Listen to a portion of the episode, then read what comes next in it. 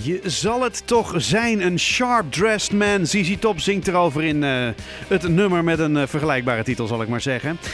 Um, ja, of hij ook sharp-dressed is, dat weet ik niet. Maar uh, hij is in ieder geval een ondiscrimineerbaar en sociaal onkwetsbare Nederlander. Aan de telefoon, journalist en boekenschrijver Joris Luijendijk. Goedenavond.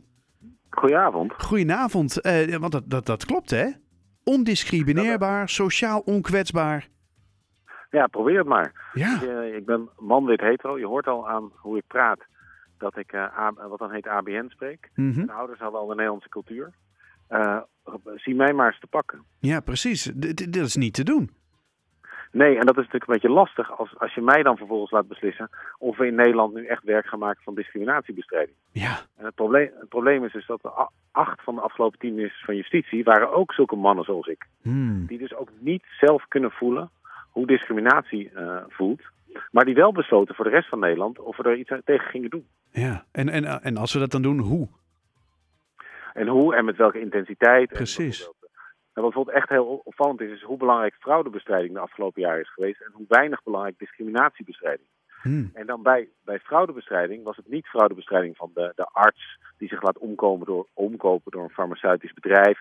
Of mensen die geld stelen door het in Zwitserland op een rekening te zetten. Nee, het ging om fraude door bijvoorbeeld ouders uh, met Ja. weinig geld en de toeslagen. Ja. Dus je ziet ook dat in de prioriteiten die in het beleid van ons land zitten, zitten heel erg, klinkt heel erg door de belevingswereld en de belangen van mannen zoals ik. En dat is ook logisch, want vier van de afgelopen vijf premiers waren mannen zoals ik. Hmm.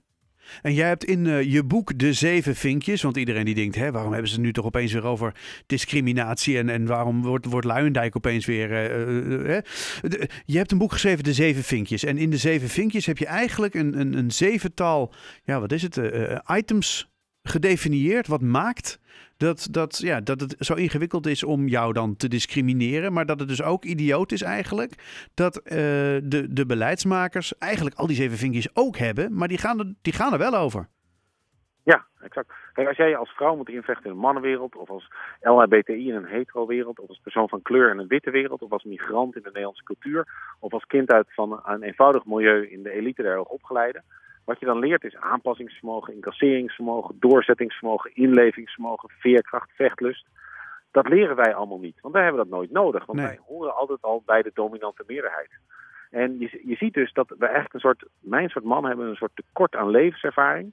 Maar dat zien we helemaal niet als een probleem, want wij bepalen wat kwaliteit is. En dat tekort aan levenservaring, dat, dat negeren we gewoon. Hmm.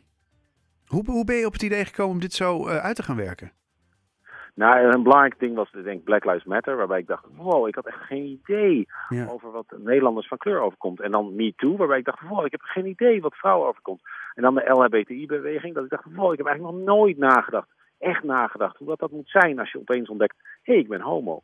En uh, toen ging ik zelf op een gegeven moment uh, in Engeland werken, werd ik uh, bij The Guardian. Mhm. En toen ontdekte ik van, oh, wacht even, als je dus niet de cultuur hebt en eigenlijk ook niet de codes van de sociale klasse, dan, dan lukken allerlei dingen niet meer, man. Ik zat bij vergaderingen en dan begreep ik ieder woord. Maar ik had geen idee wat ze hadden besloten. En al die grapjes die ik niet snapte, mijn grapjes die zij niet snapte. En ik werd opeens on onzeker en, en, en. En ik werd uiteindelijk zelfs ontslag genomen. Want ik dacht, ik word hier zo ongelukkig. En toen begon ik zo'n beetje te denken van, waarom heb ik dit in Nederland nooit gehad? En toen dacht ik, ja, ik val eigenlijk altijd samen met het behang. Hmm.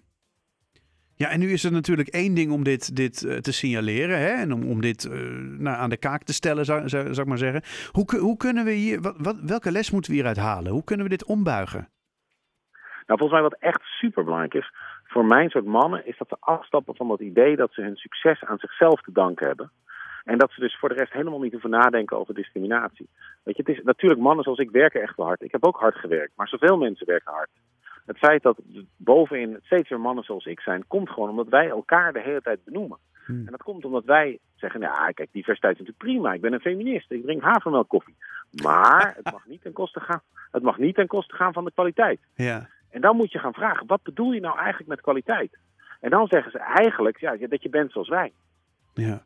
Maar, dat, maar je zegt net, dat, dat lijkt me dan dus geen goed idee. Want dat, dan blijf je elkaar zeg maar dezelfde, de, de, dezelfde hoek induwen. Ja, en je hebt dus ontzettend gebrek aan levenservaring. Dus weet je, met het, dat bijvoorbeeld een kwart van de volwassenen in Nederland en een. Oh, sorry, uh, één op de zes volwassenen in Nederland en een kwart van de pubers is laag geletterd. Hè? Die Ja. kunnen eigenlijk geen teksten lezen. Nee. Dat heeft totaal geen prioriteit. Niet in de media, niet bij het bedrijfsleven, niet in de overheid en niet in de politiek. Ja, hoe komt dat? Omdat gewoon die mensen die in Nederland nu de baas zijn in al die sectoren, die hebben zelf helemaal niet te maken met laaggeletterdheid. Maar het is dus een enorm ding in onze samenleving. Ja. Hetzelfde met onder, onderadvisering. Dat kinderen uit lage milieus, uh, in, of lage sociale klassen, die worden consequent bij gelijke CITO-scores lager geadviseerd dan kinderen uit mijn sociale klas. Hm. En al die kinderen die op de wachtlijst staan, wiens ouders op de wachtlijst staan voor een uh, sociale huurwoning waar ze wel een eigen kamer zouden hebben om huiswerk te maken. Weet je, al dit soort kwesties spelen eigenlijk geen rol in de nationale discussie. En dat komt omdat de nationale discussie ontzettend vaak gevoerd wordt door mannetjes zoals ik. En wordt gedomineerd. En ik dacht, toen ik dat helemaal bij mezelf ontdekte, dacht ik, dacht, hé, hey, ik kan heel makkelijk die mannetjes zoals ik interviewen. Van hé, hey, waarom uh, benoemen jullie alleen maar elkaar? Ik Ja. kan mijn eigen leven binnenste buiten keren voor mijn boek om te zien van hoe is mijn persoonlijkheid nou gevormd en vervormd. Doordat ik eigenlijk nooit met kwetsbaarheid te maken heb gehad. En toen dacht ik, nou kan ik dat, uh, dan maak ik er een boek van en dan kan ik dat inzetten om eigenlijk het voor de volgende generatie minder onrechtvaardig te maken. Hmm. Dus uh, we, gaan, uh, we gaan dat boek lezen, hè? we gaan er allemaal van leren. Is het, want ik kan me ook voorstellen, hè? Dus de la laatste inhoudelijke vraag hoor. Daarna gaan we echt even naar eh, wanneer je dit allemaal gaat presenteren natuurlijk. Eh, want je komt langs binnenkort hier in Heemstede om de hoek. Um, er is natuurlijk ook iets te zeggen. Ja, we zijn een democratisch land. Hè? Dus je zegt, ja, al die hoogopgeleide witte mannetjes die zitten daarboven. Ja, die, die zijn, zou je dan kunnen zeggen, wel door iedereen gekozen of zo. Ja, en daar is dus ook iets, iets aan de hand. Is dus Ja. dat bijvoorbeeld de, de D66-fractie in de Tweede Kamer, Mhm. dat is echt een Benetton-reclame. Je hebt alles, maar de nummer één, die daar de baas is, Jan Paternotte, is weer een man Ja. zoals ik. Vo- Volt, echt wel divers, maar de nummer één, Laurens Ja, een man zoals ik. CDA, best wel divers, maar de nummer één, Bob Hoekstra, een man zoals ik. En vergeet niet, mannen zoals ik met die zeven vinkjes, minder dan 3% van de bevolking heeft die zeven vinkjes. Hè? Het is echt een hele kleine groep. Het, is, het aantal zwarte Nederlanders is ook 3%. Ja. Weet je, wij zijn echt met een hele kleine groep, met ook nog een heel merkwaardig soort leven. Namelijk dat, dat als wij ons best doen, dat het goed komt. Als wij, wij kunnen gewoon altijd onszelf zijn. Wij geven ook altijd die tip aan andere mensen. Van, ah joh, wees gewoon jezelf. Gewoon jezelf. Ja. Maar weet je, waarom, waarom Ja. je dat zoveel mensen die thuis plat, plat praten, die gaan dan naar de universiteit, gaan carrière maken en die gaan praten zoals ik. Hm. Weet je, die, die beseffen dat ze niet zichzelf kunnen zijn, want als ze plat praten, dan worden ze gewoon niet meer serieus genomen. Nou, weet je, die ervaring op een andere manier hebben vrouwen die, dat ze merken, ja, als ik zeg ik wil de baas worden, iedereen zegt, jeez, wat ben jij een bitch. Ja, ja, precies. man zegt- Doe eens als rustig. een man zegt, ik man, zegt- ja, ja, calm down, dear. Ja. Terwijl als een man zegt van, ik wil de baas worden, zeggen ze, oh, interessant, wat zou je dan gaan ja, doen je als bent baas? ambitieus, leuk. Ja. Ja, bizar hè zo heb je eigenlijk. heb je dus eigenlijk, eigenlijk 80% van de bevolking, de zogeheten minderheden, die hebben een ervaring die de leiding niet heeft, namelijk uitsluiting. En eigenlijk uitsluiting, die zorgt ook voor zelfreflectie. Want je denkt, hey shit, ik val niet samen met het behang. Hoe zit het behang eigenlijk in elkaar? Ja. Maar wij vallen dus een leven lang samen met het behang. En dan schrijven we dus een boek als De meeste mensen deugen. Weet je, Rutger Brechtman is ook een zevenvinkje. Ja, voor hem deugen de meeste mensen. Er is, hij, hij heeft niet te maken met seksisme, niet met racisme, niet met antisemitisme, niet met islamofobie, niet met transfobie, niet met homofobie. Jeetje denkt, wat zijn de mensen eigenlijk aardig? Daar ga ik boek over schrijven. Ja. Wat zijn ze eigenlijk leuk, want ze zijn allemaal hetzelfde Zijn als ik. Ja, en ze zijn, en, en ze zijn ook allemaal zo aardig tegen mij. Ja. Ja, Rutger, omdat jij je ook nog eens niet hoeft te aanpassen qua cultuur. Dat je, oude, je vader was dominee, dus je was ook al hoog opgeleid. Ja, dan deugen de meeste mensen. Maar die neiging hebben wij dus heel erg om onze eigen ervaring te nemen en die op de rest te, te projecteren en te plakken. Dat doet Rutte ook, deed dat te zeggen, ah, wat hebben we toch een tof land. Ja, Ja. Als je inderdaad niet door de toeslagenaffaire eh, niet zwaar wordt gediscrimineerd, waardoor uiteindelijk je kinderen uit huis worden geplaatst. Ja, dan is het een tof land. En, en, en, en eh, moeten, we hier, eh, moeten, we, moeten we hier boos om worden? Ja. Ja, hè? Maar dat is dus, uh, mannen zoals ik houden daar dus niet van. Hè? Nee. Wij vinden dus boze zwarte man, boze witte man, een beetje een platpratende drammer. Waar wij van houden is prettig. Ja, Prettige mensen. dat is die lach van boos. Rutte, toch? Inderdaad. Ja, gezellig. Ja, precies. Je hoort Het is zo leuk. Als je vrouwen, vrouwen ook vraagt, zegt wat gebeurt er nou op jouw werk? Als jij mannen aanspreekt op hun seksisme, zeg dan, dan ben ik niet gezellig. Ja, precies. En, en, en omdat wij dus nergens Heb je geen humor, boos over ja. zijn.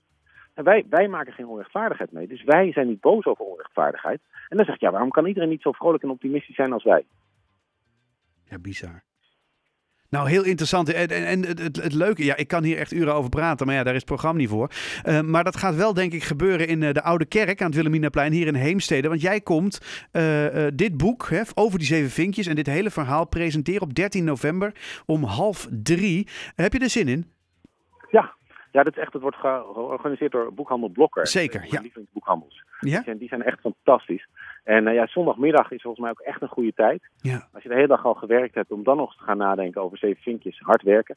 Maar het is echt zo'n prima tijd ervoor en eh, een hele mooie plek. Ja. En uh, nou, volgens mij wonen er ook best wel wat zeven vinkjes in Heemstede. Ik kan me vergissen. nou, ja, niet alleen in Heemstede, sowieso in deze regio, zeg maar. Ja, denk Haarlem ik. is ook echt zeven vinkjes centraal. Wat ik heel vaak hoor van vrouwen, is dat ze zeggen van ik heb mijn man gedwongen om jouw boek te lezen. En toen begreep hij het eindelijk, want het was van nu, eindelijk is het vanuit zijn perspectief. En toen hebben we eindelijk dat gesprek kunnen voeren over het seksisme dat ik mijn hele leven al meemaak. En waar hij gewoon niet aan wilde. Waarvan hij de hele tijd zei, ah is dat nou wel zo? Kloppen die cijfers wel? Vergis je je niet? Waarom kijk je niet ook naar de kansen die er zijn? Waarom ben je zo negatief? Ja, en die toon waarop je dit zegt, ja dan haak ik gewoon af.